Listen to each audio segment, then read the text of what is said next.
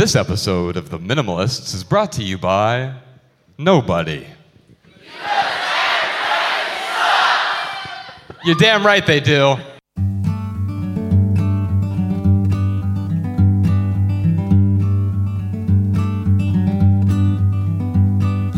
Every little thing you think that you need, every little thing you think that you need, every little thing that's just feeding your greed, oh, I bet that you'd be fine without it.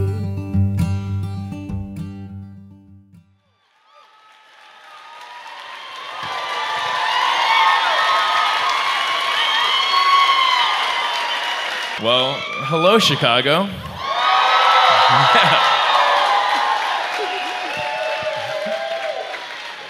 Hey, y'all, let's record a podcast. Yeah. By the way, since we refuse to clutter our podcast with any advertisements, also our website, you can always support us. None of the money goes to us, but it goes to, we're building a, a podcast and film studio. None of the money will, will go to me and Ryan. Uh, over at patreon.com slash the minimalists. You can support the podcast on a per episode basis if you feel so inclined. We've got some questions here. So Ryan and I will start with our long-winded answers, and we'll work our way toward a lightning round. We've been doing it a little bit different while we're on the road. Uh, during the lightning round, usually Ryan and I will give back tweet, back and forth tweetable answers. We've had a week to craft, but now we have like seven seconds. And so we've turned it into a rap battle without rapping. I think you'll see what I mean in a little bit. We'll go ahead and, and get started. Give us your name, where you're from, and what your question is, hopefully in that order. Hello. Howdy. Hello. My name's Rocio from Little Village. And awesome. I just want to say thank you for coming to, to Chicago. You guys are awesome. You're awesome. Oh. Thanks for being here. Thanks for coming out to support us. Oh, by the way, we're recording this. Um, my name's Joshua Fields Milburn. Man, we can we backpedal this no, deep no, into it? No, just keep going. You got this. Give them your name. This is Ryan Nicodemus, ladies and gentlemen. And, and together we are the Minimalists. Live in Chicago.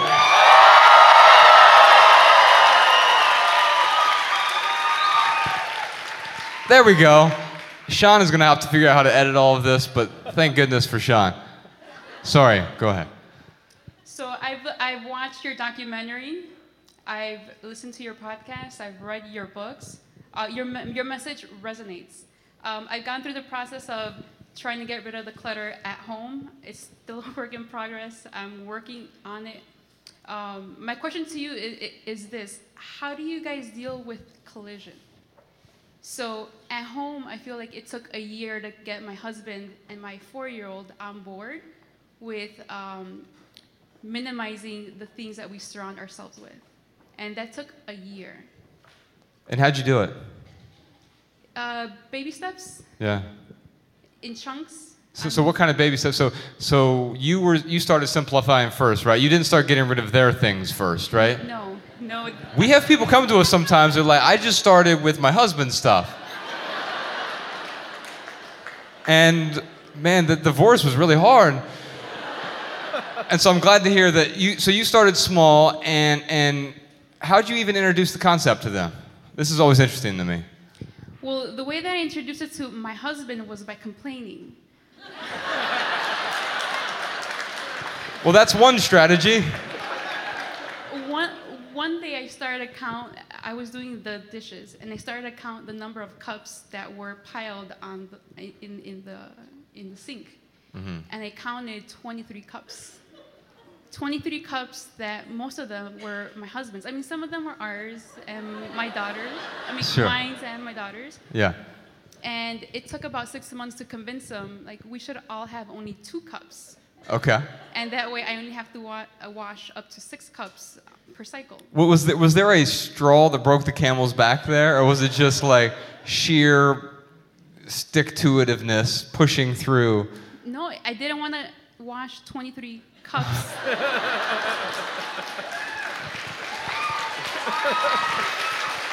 Well, let, let me ask you this. I think that's actually really important. So the benefit for you is that you wouldn't have to wash twenty-three cups, but was that the same benefit for your husband? I hope you... I, I do the dishes in our house. Um, Bex is right over here. and she does the cooking. She, I, I, I did. I figured I wouldn't mention her till the end, but this is the perfect opportunity. And um, yeah, so she's sort of in a box like like Juliet or something. Uh, for those of you who don't know Rebecca, she runs a great website called Minimal Wellness.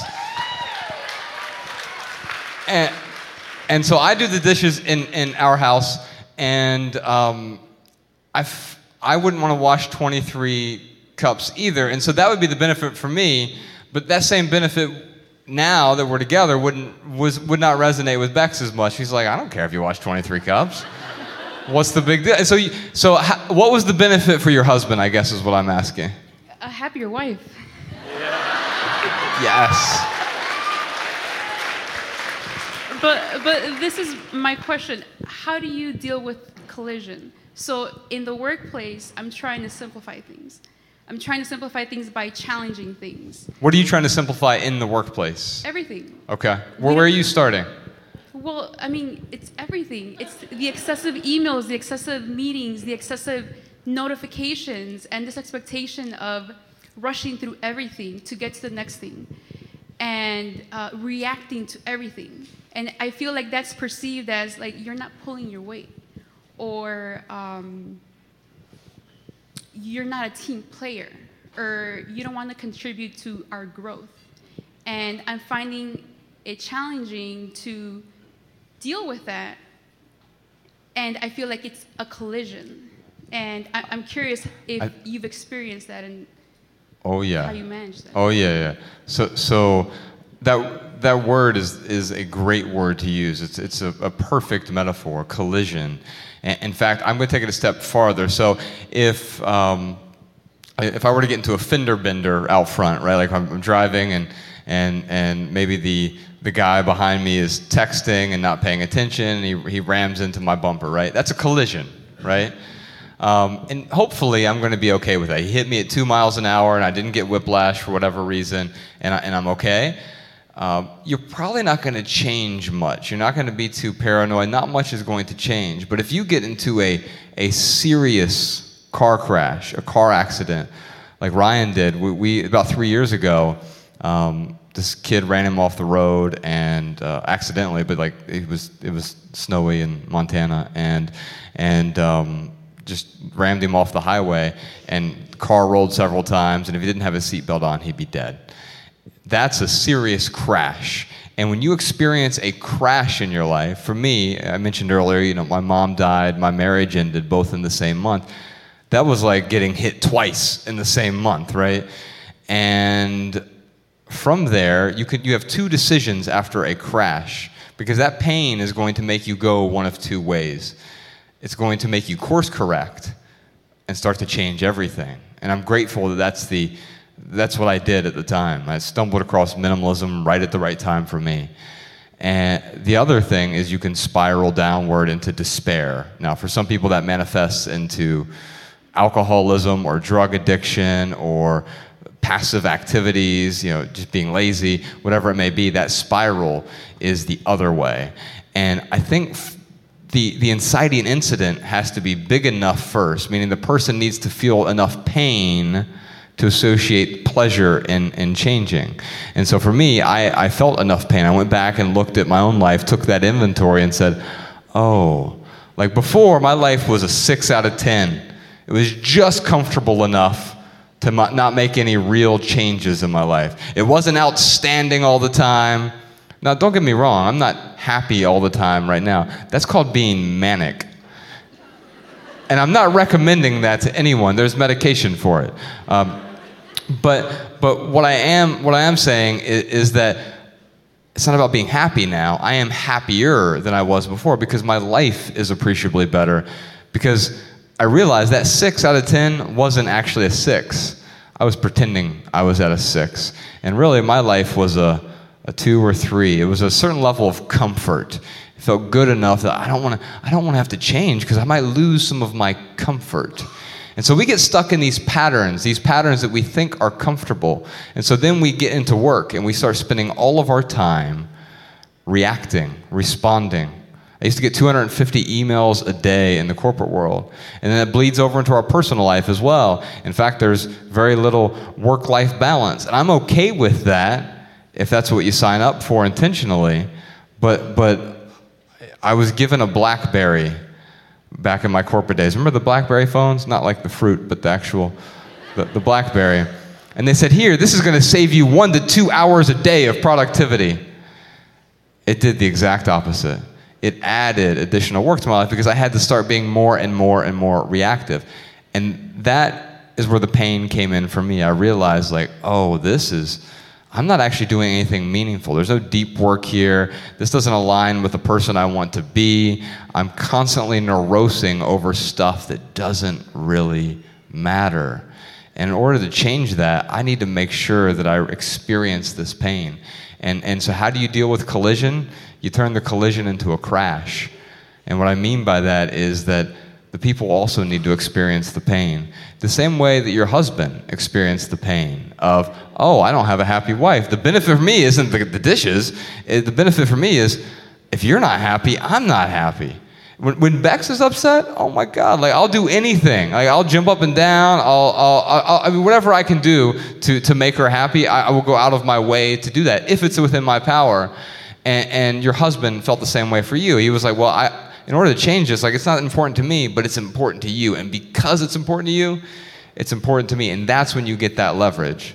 And so I think you got to turn that that fender bender into a into a car crash. The other thing you can do is just make the changes yourself. Like Ryan and I got rid of social media on our phones recently. We're not off social media, but we decided, hey, I'm going to take this off my phone so I can be more in, in the moment and, and and less twitchy for that that device all the time. And um, in doing that, it, it allowed me to say, here's the benefit for me. And we've had so many people have come to us on this tour and said, I, I quit social media on my phone too because of you. And uh, it's not like an original idea or anything, but they saw the benefits in us and they were willing to make the change. That's my short answer. That's a good answer. Thank you. um, yeah, I, I would echo what Josh said, uh, finding what the benefits are going to be for your company and positioning uh, positioning it that way. Like, if I went to my boss, I'm just, of course, it's easy for me to say, like, you know, from the outside looking in, but uh, you know, I'm trying to put myself in your shoes. If I went to my boss and I said, hey, I would like to have about half as many of the emails, and if they responded to me and said, well, um, you're not a team player. That's, this sounds like, you know, non-team player talk. I would I would turn it around and I'd say, no, no, no. I want to have half the emails because I am a team player. And I would rather do more constructive things with my time and add more value to this company than reading, you know, the latest update or whatever it may be. So I think there are ways you could certainly turn that around a little bit. Um, I remember uh, Josh, like when when I said Josh was happy, like, you know, he hadn't been that happy in so long. It was, I just remember noticing like all these small changes in him. Uh, the first change was after he had split up with his wife, he had to move in to a new apartment. And Josh just, he loves to make me move things. um, we used to always joke, like he, like literally we would joke around, he'd call me up and be like, hey, are you ready for Ryan and Josh Move Heavy Things season four? So I'm, I'm helping him move into his apartment, and there is a wall mount for a T V that is already installed in this apartment that he got. And that was like one thing that Josh and I constantly uh, would always like brag about. Oh man, I got the latest T V technology. I, oh, you know, I got my seven- T V's bigger than your T V. Yeah, I don't know what Freud would say about that, but but uh, yeah, it was always who had the best technology, whose T V was bigger, how many T Vs did you have? I mean, it was like this really stupid, like, you know, symbol that we would use to like kind of compare each other's lives to. So as soon as I saw that mount, I'm like, dude, how, what kind of T V are you gonna get, man? Like, how how big's it gonna be? Uh, you know, are you gonna get that new D L P, whatever, you know, technology was out at the time? And he was like, you know, I don't know if I am gonna get a T V. And I just kind of like brushed it off. I was like, well, what, he's gonna get a T V. Um, months passed. and like no T V. And I never really like questioned it that much. Um, but then the the one thing that really stood out to me, and this is where I, I knew something had changed. Uh, it was it was Christmas Eve. Uh, Josh was on a date, and he's he was telling me this story about how he's sitting there with his date, and our boss is calling him, and he's like, you know, I, I ignored the call, and uh, he calls me back. It's like six or six thirty at night. And uh, I ignore the call again, and he just kept calling me and calling. So, you know, Josh picks up the phone, and it was our our, our boss, and he's like, "Hey, man," he's like, "Where where are your sales numbers at right now? Where, where, where how much have your stores sold?" I mean, this was Christmas Eve, so uh, Christmas Eve in retail is like the second uh, busiest day. It's where you make like the, Black Friday, you make the most money. Christmas Eve is when you make uh, the, the the second most money uh, during that whole season. Um. Josh responded to him and said, I don't know. I don't know what, where my stores are at right now. And he's like, what do you mean? What do you, our boss, like, what do you, what do you mean you don't know? I mean, our, my boss wants those numbers. You need to have those numbers. What is wrong with you? Why don't you know those numbers? And Josh said to him, I'm on a date right now. It's six thirty at night. The stores are going to close in an hour and a half. What you're asking of me right now is unreasonable. And like that just floored our boss. I mean, it was like almost sacrilegious to say anything like that. And you know, the reason why Josh could get away with that is because he added so much value to that company that at the end of the day, our boss could look in the mirror and go, you know what? Maybe it is a little unreasonable. Because Josh does so many other things that maybe what he was asking was unreasonable. So I guess what I'm saying is that you might, like, that I never would have had the cojones to talk to our boss like that. I mean, I'm surprised Josh did, but but but looking back, I'm like, I wish I would have, because I was adding a lot of value to the company, and it, it wouldn't have been inappropriate for me to Uh, ask questions or try to set different expectations. So at the end of the day, like if you are valuable to your company, if you if you give them way more than what they pay you for, it is totally appropriate to ask questions like, how can I reduce my email? Or how can I uh, how can I you know turn my phone off at seven o'clock at night? Whatever it is that you're trying to implement. And you don't just give them a laundry list of stuff. Like, pick the one or two things that really stands out to you that you really want to change. Um, but I promise you, and, and you know, me who has hired and fired lots of people, I can tell you, like, the the people who added the most value to my team, they got away with murder. And, like, the people who didn't do well on my team, and they were just kind of slacking. I mean, I always look for an excuse to work them out, right? So, yeah, I'm just reiterating, like, if you are adding value to your company, then it's totally appropriate for you to set uh, different expectations. Thank you. Thank you. Hi.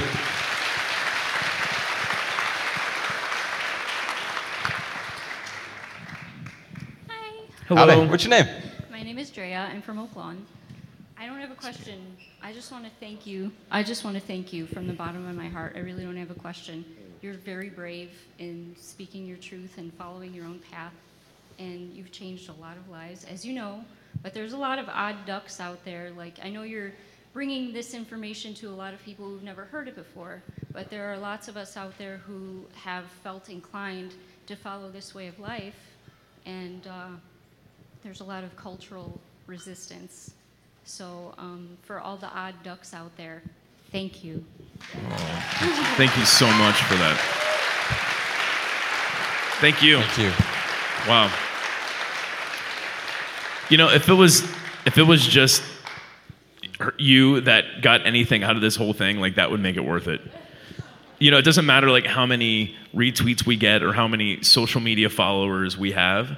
Like that right there is why we do it. Mm.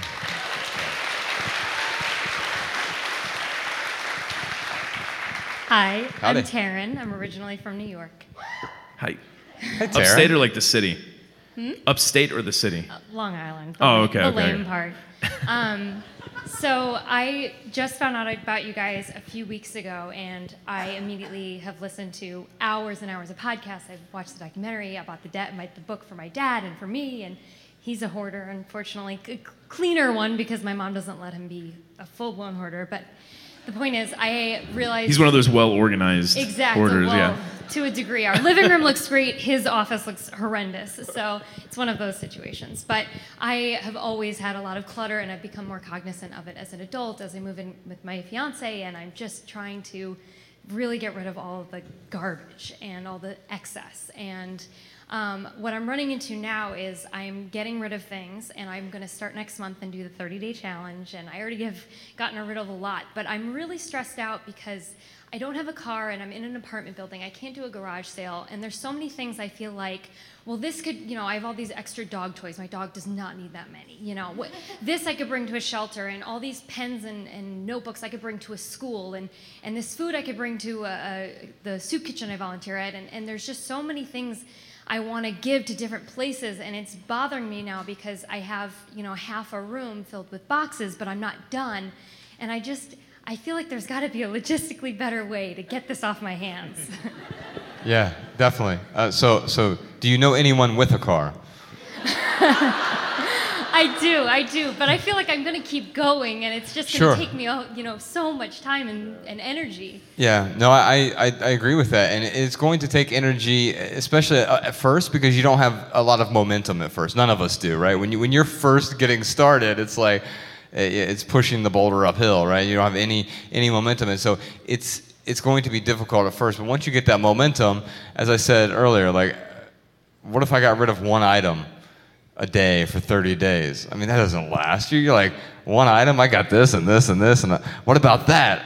Oh my God, when's the last time I wore that? You know, it's like a oversized orange sweatshirt with tassels, and you're like, well, when am I, when, I did, did I ever wear that? And so, like, you, you realize really quickly, like, oh my God, like, none of this stuff is actually adding much value to my life. And so I, I would I would start to plan it out and schedule it right now. I mean, you could you could rent a car, you could get a, a friend who has a car, you could you could rent a U-Haul for a, a, a day and just put all of the stuff in it you're going to get rid of.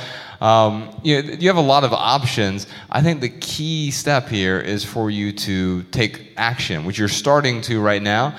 But a lot of these hurdles that we put up in our way, like I don't have a car, they are imaginary hurdles. They're not actual, I mean, they feel like hurdles to us right now, but you'll look in the rear view and you're like, oh yeah, there were seventeen different solutions. There are a dozen people here tonight who would who would let you use their car for an evening. Yeah. And and so what I, what I'll say is is quite often having those people there to support you is is really important. So we a few years ago, Ryan and I went on, on this crazy hundred city tour.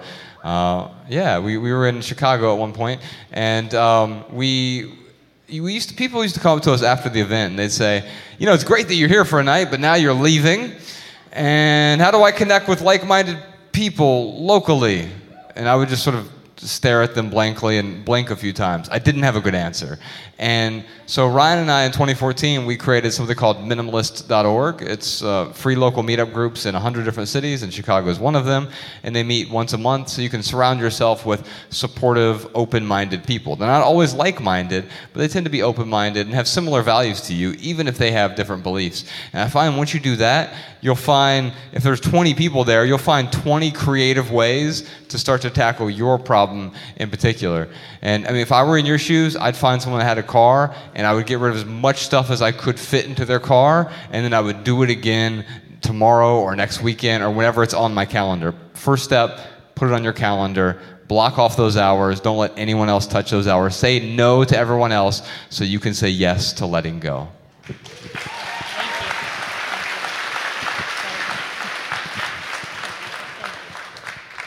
Yeah, I would I would totally agree with you and Josh. Like, it is going to take a lot of time and a lot of energy. You know, like, often we we mistaken the word simple with easy. And, like, simple is not easy. In fact, easy is just leaving the things in the boxes in your room. That's the easy thing to do. So it is it is going to take time, and it is going to take some energy. But, yeah, you you have to have a plan, and you've got to start not just taking action on that plan, but taking massive action. Taking action is like go sit in your seat and schedule out a day to get rid of some stuff. Like that's action. Massive action is actually doing it. Massive ac- action is borrowing that car, filling it with the stuff, and then and then dropping it off. And I'll tell you, um, here in Chicago, you probably got a, a, a service out there where people will come and pick up your stuff. I mean, in Missoula, Montana, with sixty-seven thousand people, we've got the donation warehouse there that they will literally come and pick up anything that you have to donate. So, like if, junk, like almost any, anything. Broken lamps. I mean, anything. Yeah, almost anything. Red underwear. but, uh, but yeah, I mean, if Missoula, Montana has a service like that, I am positive that Chicago has a service like that, if not several services. So there, there are certainly different ways uh, uh, to tackle it. There, there's no doubt about it. Um, I'll tell you, when I had, like, do you know what's in all those boxes? Or it's kind of like, you're like, I know there's some stuff in there that... It's definitely a mixture. There's there's things I totally forgot I had when I'm doing this, and there's things that I'm, every time I look at it, I'm like, I've decided I don't need it, and I've waited time, and I still have decided I don't need it, so it's definitely a mixture. Yeah, I would, um, I, I had those same type of boxes. Like, I knew kind of what was in some of those sealed up boxes, but wasn't sure exactly what the inventory was of every single box. Um... When I had a garage sale, like I sold stuff, like I started selling, I started opening up the boxes, and I'm like, oh, I'm going to price stuff out individually. And I'm like, you know what? I'm just, I'm not even going to like open these boxes up, because I knew, I, I knew like as soon as I open up the boxes, I'd be like, oh, here's this half packet of spaghetti noodles. I, I like spaghetti. I might eat that one day. Like I just knew I would start having that, you know, just in case syndrome and like flinching to keep stuff. So I just like literally had uh, mystery boxes that I would sell. Like I think I had, you know, six of them, and I literally did like one, two, three, four, five, six dollars on each one. And uh, man, it's funny because like the most expensive box had all the leftover like half bags of flour, half a box of spaghetti noodles, and I felt so bad for the guy that got it. I was like, oh, dude, I was like, I was like, you can just have it. He's like, no, no, no, no, no, I'll still give you six. He's like, this is great, man. Like. We were going to have spaghetti tonight. Like, no, this is perfect. I mean, it was really, really... I mean, he was so excited about something that was very much not exciting. um, but you could certainly do that and sell those bad boys on Craigslist. Trying to find you, every single possession that you want to get rid of. So it's great that you have these boxes. You know what you want to get rid of. But finding, finding somewhere or finding a home for every single one of those possessions... Like you've got to be able to weigh out like what is what is your time worth? Um, my like big screen T V that I sold, I sold for like two hundred bucks. That was worth my time. Um, the cell phones I had that were four years old, that you know were once worth four hundred bucks.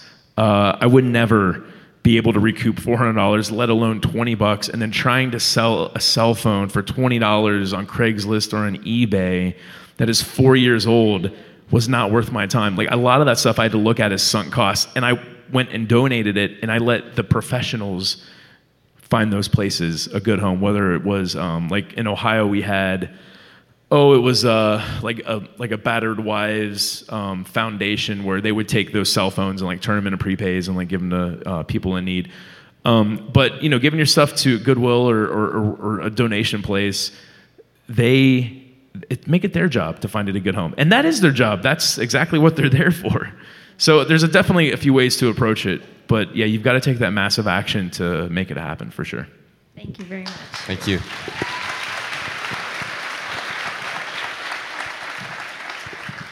Hello. Howdy. Hello. What's your name? My name is Lindsay, and I'm from Naperville. Awesome. Nice to meet you. Welcome. Thank you very much. I'm so excited to be here. But I just want to say first...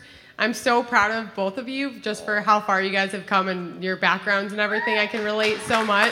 Thank you. And I just want to thank you for being so transparent about your backgrounds, too, and just sharing that with your followers because I think it's really inspiring. So thank you for that. Our pleasure. Um, so just to start, I think that my question is mostly directed at Ryan. Um, so I feel like when I was reading your book um, with Josh, like I think the path and your passion... was a lot more obvious for you to kind of step away from and be like, you know what, this is something I've been wanting to do for a really long time, and like I'm just going to commit, you know?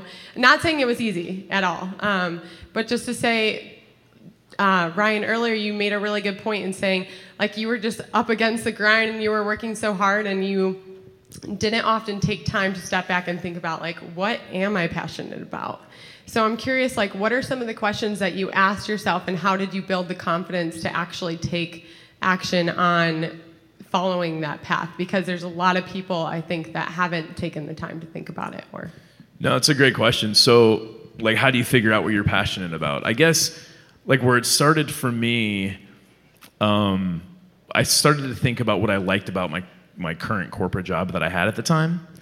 And my most favorite part of the job, it was like taking that employee that I was getting ready to fire because they were the worst salesperson on my team. And I would talk to them and mentor them and coach them. And, you know, two months later, they're they're getting employee of the month. Like making that, help, I should say helping someone make a shift like that, like that really, uh, really just made me feel good. I mean, is it's it's funny, like, you know, Josh and I, we love to give, but when you give, you still get something back from it. Um, but so I, I, you know, I guess I kind of started there. In fact, when I finally was able to Uh, leave my job, although I, I got laid off. I didn't I did not uh, quit like Josh did. Yeah, but but but I but I did prepare. You know, over the last year year and a half, or uh, before I got laid off, like I had prepared for that moment. Um, in fact, I went to my boss uh, a month before I got laid off, and he knew about the website. I mean, he was always giving me crap for it. Like, you know, it'd be raise time, and he's like, "Well, you're a minimalist. You don't need this raise, do you?" Yeah. When you call yourselves the minimalists, everything you do is just steeped in irony. Criticized. Yeah, yeah, yeah. So, yeah. Uh, so I, I sat him down. I'm like, hey, man, um, you know that I'm not going to be here forever. Like, you know that, like, I eventually want to do something else. And I'm just wondering, if I left this role, who would you replace me with? And he thought about it for a second. And he was like, you know what? He's like, you did a really good job of... of, uh, you know, building this this channel in, in the stores. Like, I, I basically, this position I had was uh, created to um, basically sell small office, home office, business sales out of telecommunications, retail stores. Man, that's the most boring sentence of the whole night. Um, but but uh, I, the whole I had, crowd did like a, a full body wince right. when you did that, when you I said know. that. Well, my, my point is, is that I had I had the right people in the right places. It was running itself. And he was like, you know, you, you did a pretty good job setting this up. He's like, I don't think I would, I don't think I would fill your position if you left. And I'm like, yeah, that's an interesting thought, isn't it? And then a month later, they're like, hey, Ryan, can you meet me in, you know, room two seventeen? We're like, I mean, that's where we laid everybody off. I could only assume that's where it was, right across from H R's office. Like, I'm like, all right, man, I'll see you there. Um, but uh, oh wait, wait, he's leaving out the best part. The, it was, the day this happened, it was on his boss's birthday, and so Ryan shows up with like this really nice bottle of like whiskey and and like several different birthday gifts that are wrapped like pristinely. Yeah, and he was a vodka drinker and a cigar smoker. There you go. And I bought him, like, the nicest... I knew I was getting laid off. So I just wanted to be like, here, have some cigars. You're going to need to relax way more than me. um, but, yeah, I got him, like, super nice box of cigars. And it was funny because I was like, it's your birthday today, right? He's like, yeah, man. I was like, man, you're laying people off on your birthday. That sucks.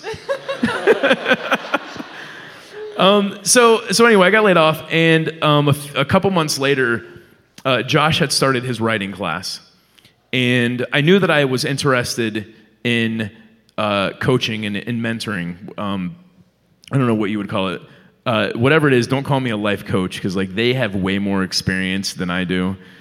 Um, but uh, I was like, you know what, dude? Like, I think I want to try. I think I want to try this coaching thing out. So we put it up on the website. And I just, you know, by the seat of my pants, just like started mentoring people. And it turned out to be really, really awesome. And I still do that uh, t- today. And I, I love it. I absolutely do love it. And I'll tell you, I didn't just like start out with this, I'm going to like coach people and I'm passionate about this. I'm going to be passionate about it for the rest of my life. It was an interest that I had. I knew I liked it, and I pursued it, and I cultivated it. And it certainly is a passion now. And it's the same thing with snowboarding. I mean, every every year, um, I'm I'm still like getting better and better every year. Um, I just like dread the day when I'm like, you know, sixty or something, and I'm like, I, I know eventually like I can't snowboard the rest of my life, but but as long as I can continue to improve each year, like I feel like I, I still have that like I'm gonna live to uh, to be one hundred fifty feeling. Um, but but it's the same thing with snowboarding. It's like that is a, something that I w- was interested in. Um, and I started to cultivate that passion. I, I continue to cultivate that. So I guess what I would what I would say is, if if you're someone out there who who you don't have like one thing that you're passionate about, that's okay. First off, like we're not born to be passionate about one thing. Josh was not born to be a writer. I was not born to be a mentor. I mean, these are things that we have cultivated over years of of investment, time, massive action. So what I would say is pick one thing that you're interested in and then start to put the time and invest in that thing to, to cultivate uh, the passion. And you know what? You may, two years from now, you might, let's say you wanted to start writing, and two years from now, you're like, oh, you know what? Like I've written, I've, I wrote that book and uh, I've been writing this blog, and you know what? Like I'm just not, this is not, Uh, this is a more net negative than it is a positive. I'm not really passionate about writing, like, and that's okay. Um, you can be passionate about a lot of things. If you've got like five interests and you don't know where to start, then fold them up and put them in a hat, and then just pick one out and start with that. Like that, that is that is a good technique. But you do have to choose one thing to start uh, cultivating as as a passion for sure. Yeah, I'll just add to that real quick. If you have two, if you have like two, if you have five things or ten things, whatever. Find two of them. They really just stand out for whatever reason. Maybe they're radically different. And then one's heads, one's tails. Grab a coin, flip the coin, but don't look at it. And think about which side you hope it lands on. And, and that's that's where you should go. Insightful. Yeah. Thank you. Thank you. Thank you. All right, before we move on, for those of you listening to this at home, if you have a comment or tip for anyone who asked us a question today, you can call us up, leave us a voicemail, four oh six, two one nine, seven eight three nine, uh, or you can actually send us a voice memo from your phone now, podcast at the minimalists dot com, and we will air our favorite comments and tips on a future episode. Ryan, what time is it? You know what time it is. It is time for our hashtag Ask the Minimalists lightning round. Yeah. We are on uh, social media, Twitter, Instagram, Facebook, at The Minimalists. And although we don't have it on our phones, thankfully we have the wonderful Jessica Williams, who runs uh, our social media account. She's always finding great stuff, and she's we're always there. Pestering her. Is she around here somewhere? Yeah. Look at her. She's in the other balcony. Jessica Williams, ladies and gentlemen. She does, speaking of curation, she does a great job of of curating our, I mean, not just our, like, Facebook feed or whatever, because we're constantly asking, like, does this add value? The the thing we don't want to do is add to the noise, and if we ever do anything that we feel would be a net negative to you or even neutral, I'm not going to waste your time with that. So yeah, it's always a thing. Uh, uh, Jess and I were talking the other day at lunch. She's like, you know, you guys have never asked me about, like, post engagement or how many retweets something has gotten, but we do ask different questions. We're asking, like, before you tweet this out, does it add value? And and so that's what we try to do with any of these different channels, is find a way to best communicate. And sometimes it still is so- social media, at least for now. And so we usually have a week to answer these questions. We write them down, and, and we, we battle back and forth vigorously, but now we have uh, a few seconds. Uh, you can ask a regular question. We hope to give you a condensed answer that is less than one hundred forty characters that you can share on your social media platform of choice. By the way, if you're sharing tonight, you can use hashtag LessIsNow for any of the photos and stuff. We'll retweet and reshare all of our, our favorites. Howdy. What's your name? Hi, my name is Tammy. Hey, Tammy. And I'm born and raised in California, but I currently live in South Carolina. First, I just want to say thank you for saying no to other things so you can say yes to this. I know you guys say that. Um, thank you. And congratulations on all your success and your growth and just everything that you give everybody every day, listening to your work. Um, my question is, well, for, first let me say this. I feel like since trying to adapt minimalism for my life and for my lifestyle, I feel like I've been able to um, learn some things about myself that I that I didn't know before and accept some things. So my question to you both is, what, since clearing the, the clutter for clarity and adopting minimalism, what have you learned um, and what do you now see about yourself that you weren't able to before?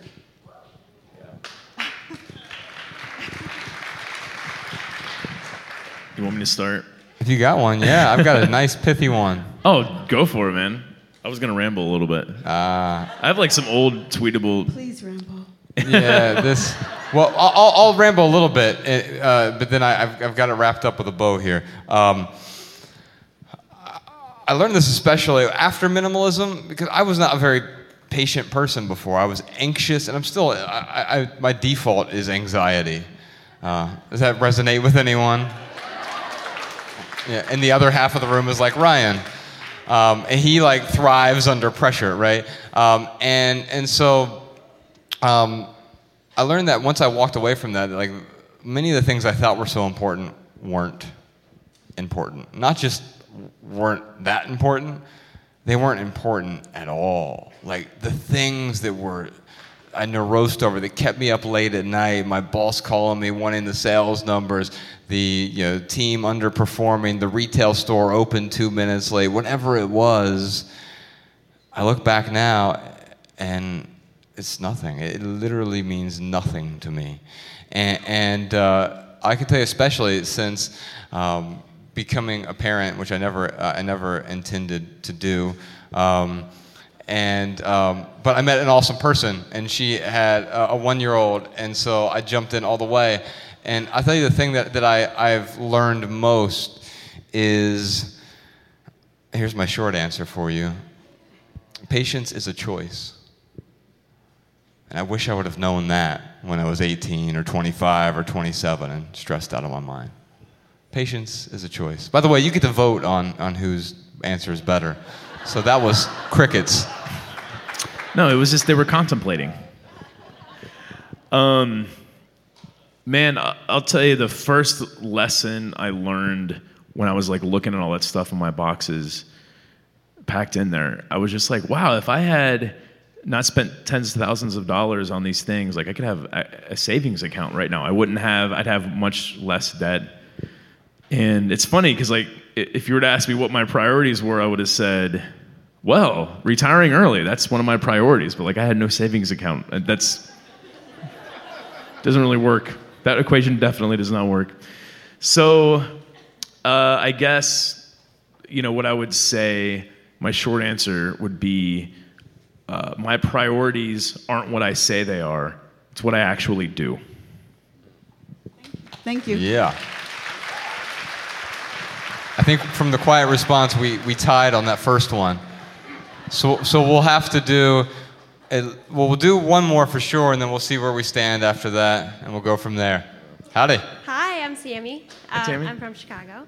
Awesome. Um, Thanks for coming out. Thanks for all the applause and cheering. I really appreciate it. You're welcome. It. I'm a, yeah, it's great. Um, so uh, I don't really, I've... lost one hundred pounds in the last four years. Congratulations. Yeah. That is awesome. Woo. Yeah. Um, January, I found your Minimalist documentary. Um, I watched it three times before I was like, wow. Holy shit. Have any of you seen the documentary? So we, we have a, a, a guest here tonight. Do you like the way our website looks at all? Yes. Yeah. So, it, you know, there's no sidebar. There's no banners. There's... no clutter, right? It seems apropos. Well, uh, Jeff Sarris and his team over at Spire Media, they're in charge of all of our web development and design, everything that makes it all look beautiful. And I think he's way up here. That's you want to wave, Jeff. He's really tall. He's actually not in the balcony. He's just standing right now. But um, they're really great, and he was also one of the uh, producers on, on our documentary as well, and they help us out a ton. And we honestly, we, we couldn't, literally couldn't do many of the things that we do now because if we didn't have such an awesome team. Sorry to derail you. Oh, no, that's fine. So, lost one hundred pounds, watched your documentary, um, started listening to your podcast. Um, January, I purged all of my just-in-case fat clothes. Um, you know, maybe I would gain fifty pounds. No, I'm okay. No, so I purged that, purged my possessions, um, started following the minimalist or the wellness uh, blog. Amazing. Um, I have a lot of food allergies. Soy, lactose, gluten-free, um, low glycemic. So it's hard for me to like eat food.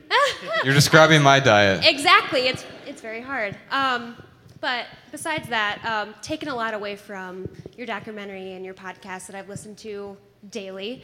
Um, I am a photographer here in Chicago, um, and I'm having a hard time trying to balance work life and life in general. I'm sick and tired of being on my goddamn phone. Um, I got this new iPhone seven. My fucking my phone died, and it broke. And I'm like, all right, I'll pay. I'll get the iPhone seven. But it's like this new shiny thing. But I just want to be away from it. But I work through a studio that requires me to answer emails. Like I have to within ten minutes respond, ten to thirty minutes respond to if I can accept this job or not through this photography studio. I can't handle it anymore. I just don't want my phone anymore. So how do you guys balance that? I mean, I don't have a social media person that can, you know, post on my behalf and like, yeah, sure. Look at her. She's doing photos. You know, I can't do that. I'm just yeah, I didn't for thirty-five years either, so it totally, totally resonates with me. And so I'm just, I, I want to be able to, like, just leave my phone away and not have an Apple Watch and not, you know, I have a Fitbit that tells me my text messages, but I turn my notifications off because I don't want to be bothered with that shit anyways. But how do you, you know, I mean, you have somebody that posts on your behalf, but, you know, and I've, I only have Facebook and, and, and Instagram, and Facebook is to show, is to tell my mom and dad that I'm still alive. I don't really post anything, but it's like, hey, she's online, she's still, she's still kicking, she's still good. But Instagram, it's been difficult. They're banning posts of people trying to, um, uh, like, you know, uh, hashtag this and this, this and this, and to promote their photos and all that stuff. And it's becoming hard and hard to find inspiration. I really value and I really ha- find joy out of Instagram, but recently it's been kind of a slow decline. So how do you guys balance that? Like, I want to step away from my phone, but yet I'm trying to be a businesswoman and tried to promote my business as a photographer here in Chicago. Sure. Um, man, I've got like three pithy answers. I don't know if they'll all work. Um, the, so here's here's the thing that, that I'll tell you about that. So I still use social media all the time. A lot of the comments you see on our Twitter and Instagram and, and Facebook and posts, that's, I get to go in whenever I want now. And I don't. I no longer feel tethered to it. And so every time I go there, I was on there this morning. I, I mean, I can't help get up, but get up really early. Like I went to bed at like, I don't know, after one a.m. and woke up at four thirty. And and I, I I tend to go to bed way earlier than that typically. But when I got up, I'm like, all right, I'm going to do my writing and then I'm going to do handle a few other things. And oh, let me spend twenty minutes just responding to people. Let's see what they thought about the event last night. And so I get on there, respond to people, respond to some people on our Patreon page, and, and I interact with people, but I get to do it on my time, and that's the difference. What what is driving you crazy may not be the tool, it's the way the tool is being used. Damn, that was that was pithy. uh, I, I've got I've got two more for you. One is, the things that add value to your life today may not add value to your life tomorrow. And Instagram is, is a prime example of that. You may have gotten value from that a month ago, a year ago, whatever. You may not continue to get the same value from that thing. You know, Ella's turning four this month, and and I'm pretty sure that the toy she's playing with now, she won't be playing with twenty years from now. And if so, then we'll have a different conversation.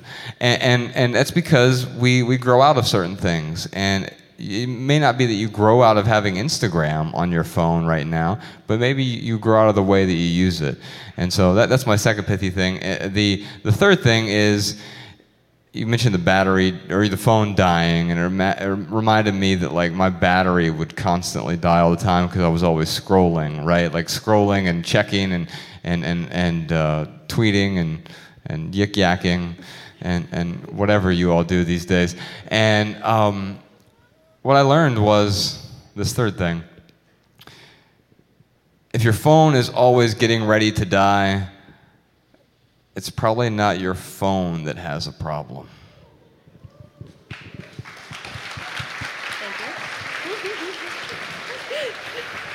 Man, I was, I was like right there with you with the, uh, the social media stuff, especially. Like, I really like to interact with the the Minimalist dot org groups. Um, I mean, it's just yeah, it's fun to go on there and you know like someone's comment or something, and they're like, "Oh my God, Ryan liked my my comment," and I'm just like so happy I can make someone you know happy by doing that stuff. Well, it got to a point where I was getting about. Wait, two- wait, hold on, real quick. I found out about a year in after running the website, Ryan wasn't following me on Twitter. It was not on purpose. And I went to him one day. It was the most awkward conversation we've ever had. I'm like, dude, do you realize you don't? I mean, I felt so small. As soon as you say something out loud, you're like, what a moron I am. He's like, I noticed you don't follow me on Twitter. I'm like, yeah, I do. So I, we have each other's... I tweet pa- all the tweets. What are you talking about? We have each other's passwords, so I just logged in and followed me from his yeah. account. Um, but I got to a point where I was getting two hundred, two hundred notifications. Uh, so Josh and I, we deleted the social media apps off of our phone. And having to log into Facebook, um, I, I don't, I just, I hate, I always hate going to it from my, my computer. Which is, Facebook gets you, man. Like the little messages, mm-hmm. the direct messages, it's like you either have to give them all your information and download the app, or like you have to go on the computer and... And that's a total aside, but uh, they're sneaky little little folks. Um, but I was at a, we were on uh, the first wave, like we were in Pittsburgh, and um, I'm like stressing out about like, oh, I gotta log into Facebook. I haven't checked it in a day and a half.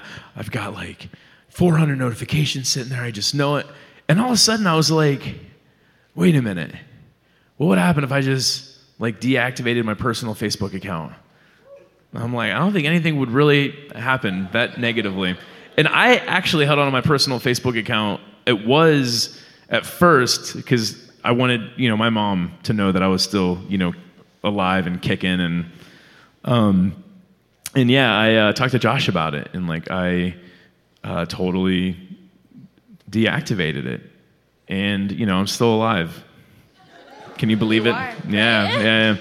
But I guess, you know, all these things that we that we put on ourselves, um, you can look at it like these boulders that we decide to pick up, and we start like walking down the road, or we're walking up a hill even. And I guess my pithy answer would be, it doesn't matter what boulder you're carrying, you picked it up, and you can set it down. Thank you guys very much. Thank you. I'm going to apologize to the folks in line. We, we've run out of time for additional questions, but I, I promise you if you call into the podcast, we'll do our best to, to answer those. We have to move on to the added value segment of the show. This was where Ryan and I talk about the things that have added value to our lives recently. And usually we just crow on about the latest albums we're listening to or whatever. But since we're in Chicago, we might as well talk about some local things that add value to our lives. Ryan, what has been adding value to your life recently? I actually got it written down on my phone. No, uh, Sky Steele, which, by the way, how awesome is Sky? Yeah. Yeah. He is, um, we are so lucky to have him on tour with us right now. He was uh, he was just, he was just on the road with uh, Vanessa Carlton, and uh, yeah, and uh, the, the, we just happened to be able to sync up on on this wave of our tour. Um, so yeah, give it up for Sky Steele. Yeah.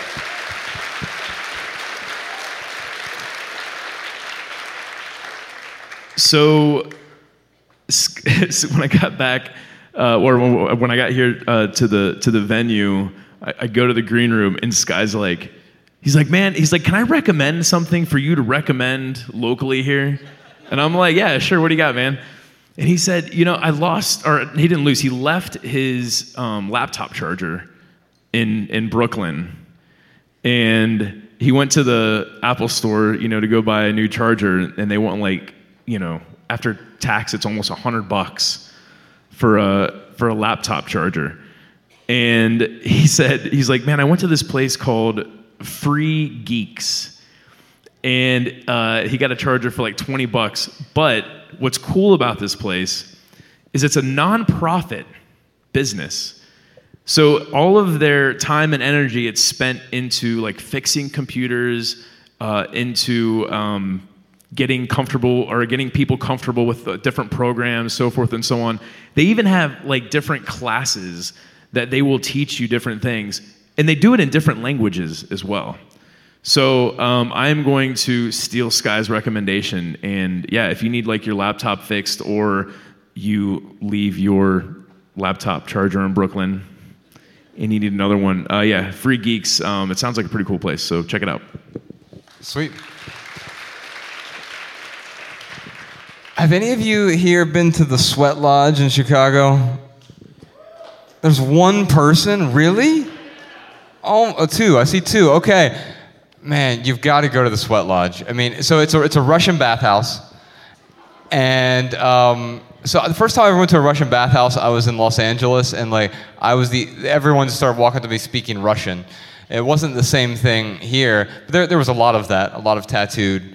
Uh, uh, burly men, but um, what I I go. By to, the way, it's men only too. So. Oh yeah, yeah. But that actually sort of only true. They have a co-ed facility co-ed, yeah. that that is um, not adjacent to there, but it's it's in town as well. So they have a co-ed facility as well.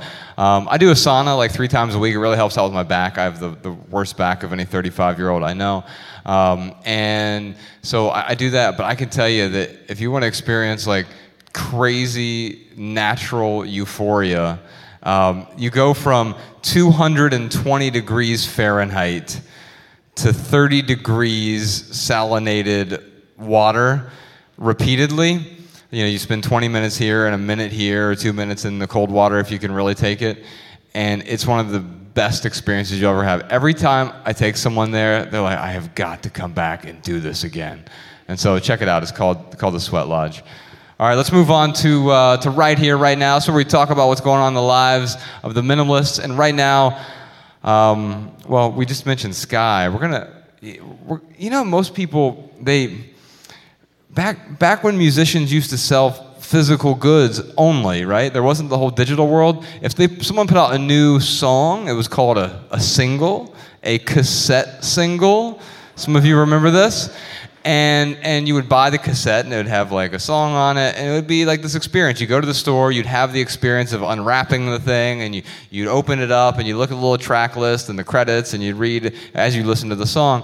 Well, we don't really have that same experience anymore, but Sky has been thinking about how do we how do we make a single an experience again, right? And, and so he came up with a way to pair his new single with some chocolate that is made specifically for this song. And it's from a local company here in Chicago called, uh, oh, come on, Josh. V- Vosges. There we got it. I got it. Did I get it, Sky? Wherever you are. So we're going to welcome Sky Steele out. Ryan and I are going to eat some chocolate while he plays a song.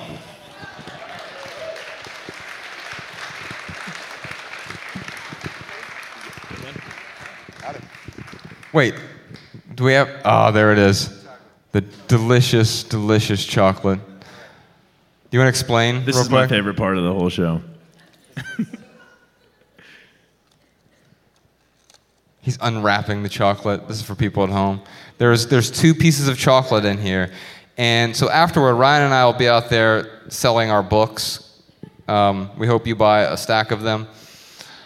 No, I'm just kidding. Actually, if you do pick up a book, please minimize it afterward. Get, get it to a local library, a friend, family member, someone who can get value from it. If you can't afford a book tonight or you just forgot your wallet, let me and Ryan buy a copy for you. If you're interested in one, we'd be happy to pick one up for you. Uh, thanks.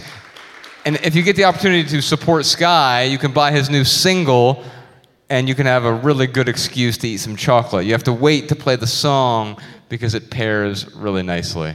You got to download the song and put it on and then eat the chocolate. And then you have the whole experience. All right. So now, I know last night, last night you guys got a little nervous during this part, so I want to help you with the with the experience. I'm not going to give you the whole thing, but you got here's the five steps. Okay. Listen, breathe, smell, and taste. In that order? In that, in order. that order? In that order. In that All order. Right. All right. Here's the song. In the side of the mountain, I see your face. Swimming in the river, I feel your embrace. And at the waterfall, the song you sing comes to me, comes to me like a dream. And at the waterfall, the song you sing comes to me, comes to me like a dream. Oh. That's some good chocolate, man.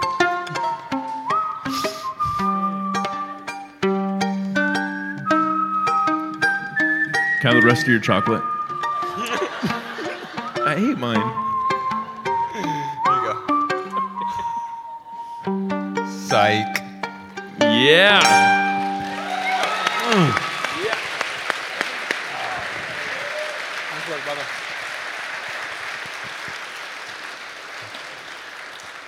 That's better than opening a cassette tape, I pr- I promise you. And it's gone afterwards, so it's like it's the best kind of, of consumable. Uh, I think Sky has a very limited number of, of those chocolates out there if you're interested in getting one after the show. It's I don't know what he charges, but he charges something for them, and if you want to support him, I know all the pro- the proceeds from uh, anything that he sells tonight goes to his favorite charity. It's the gas fund for Sky to get to Madison, Wisconsin. They do really great work.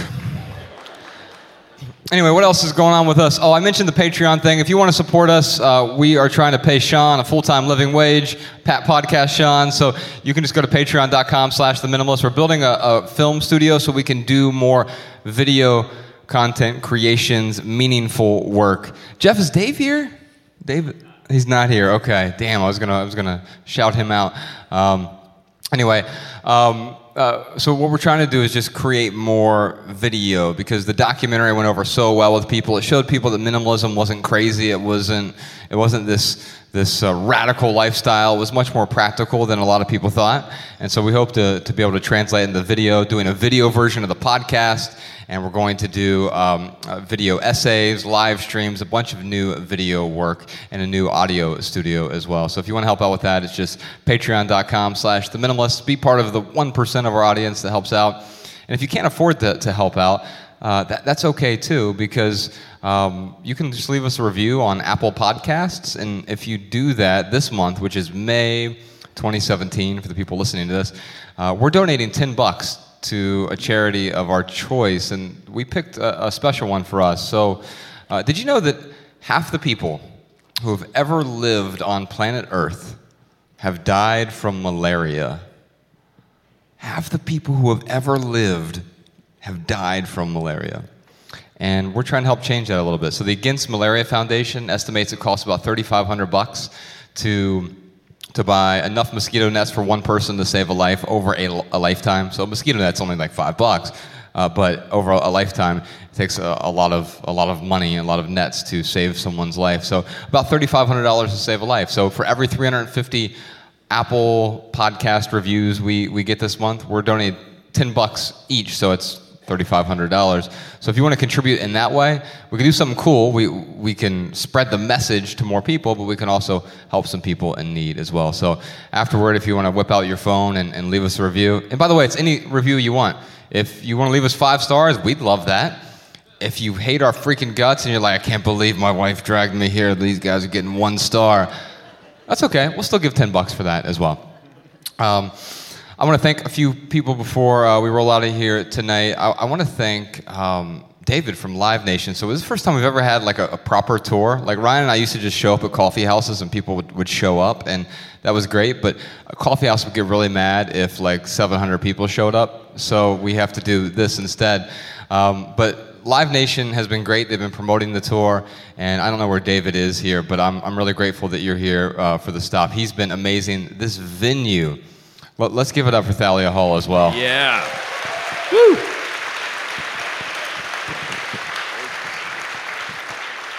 Woo. We are doing forty cities this year, and this is the best venue I've been to so far. Most aesthetically pleasing and beautiful. How awesome is this?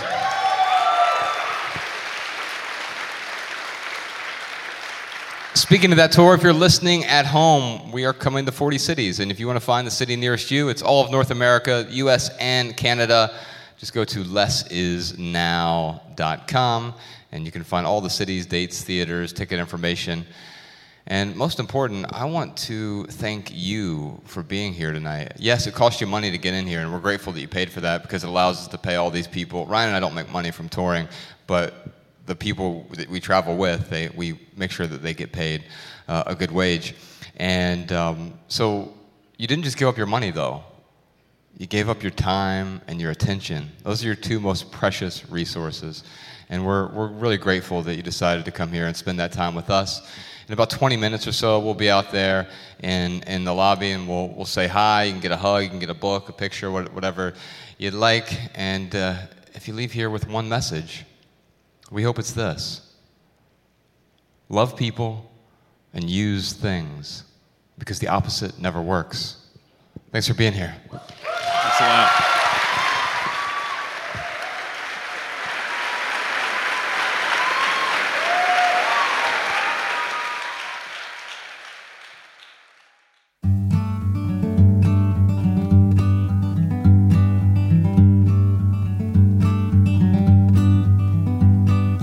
Every little thing you think that you need, every little thing you think that you need, every little thing that's just feeding your greed, oh, I bet that you'd be fine without it. Every little thing that you gotta have, every little thing that you gotta have, you gotta reach for, and you gotta grab. Oh, I bet that you'll be fine without it. So tear your eyes away, or tear your eyes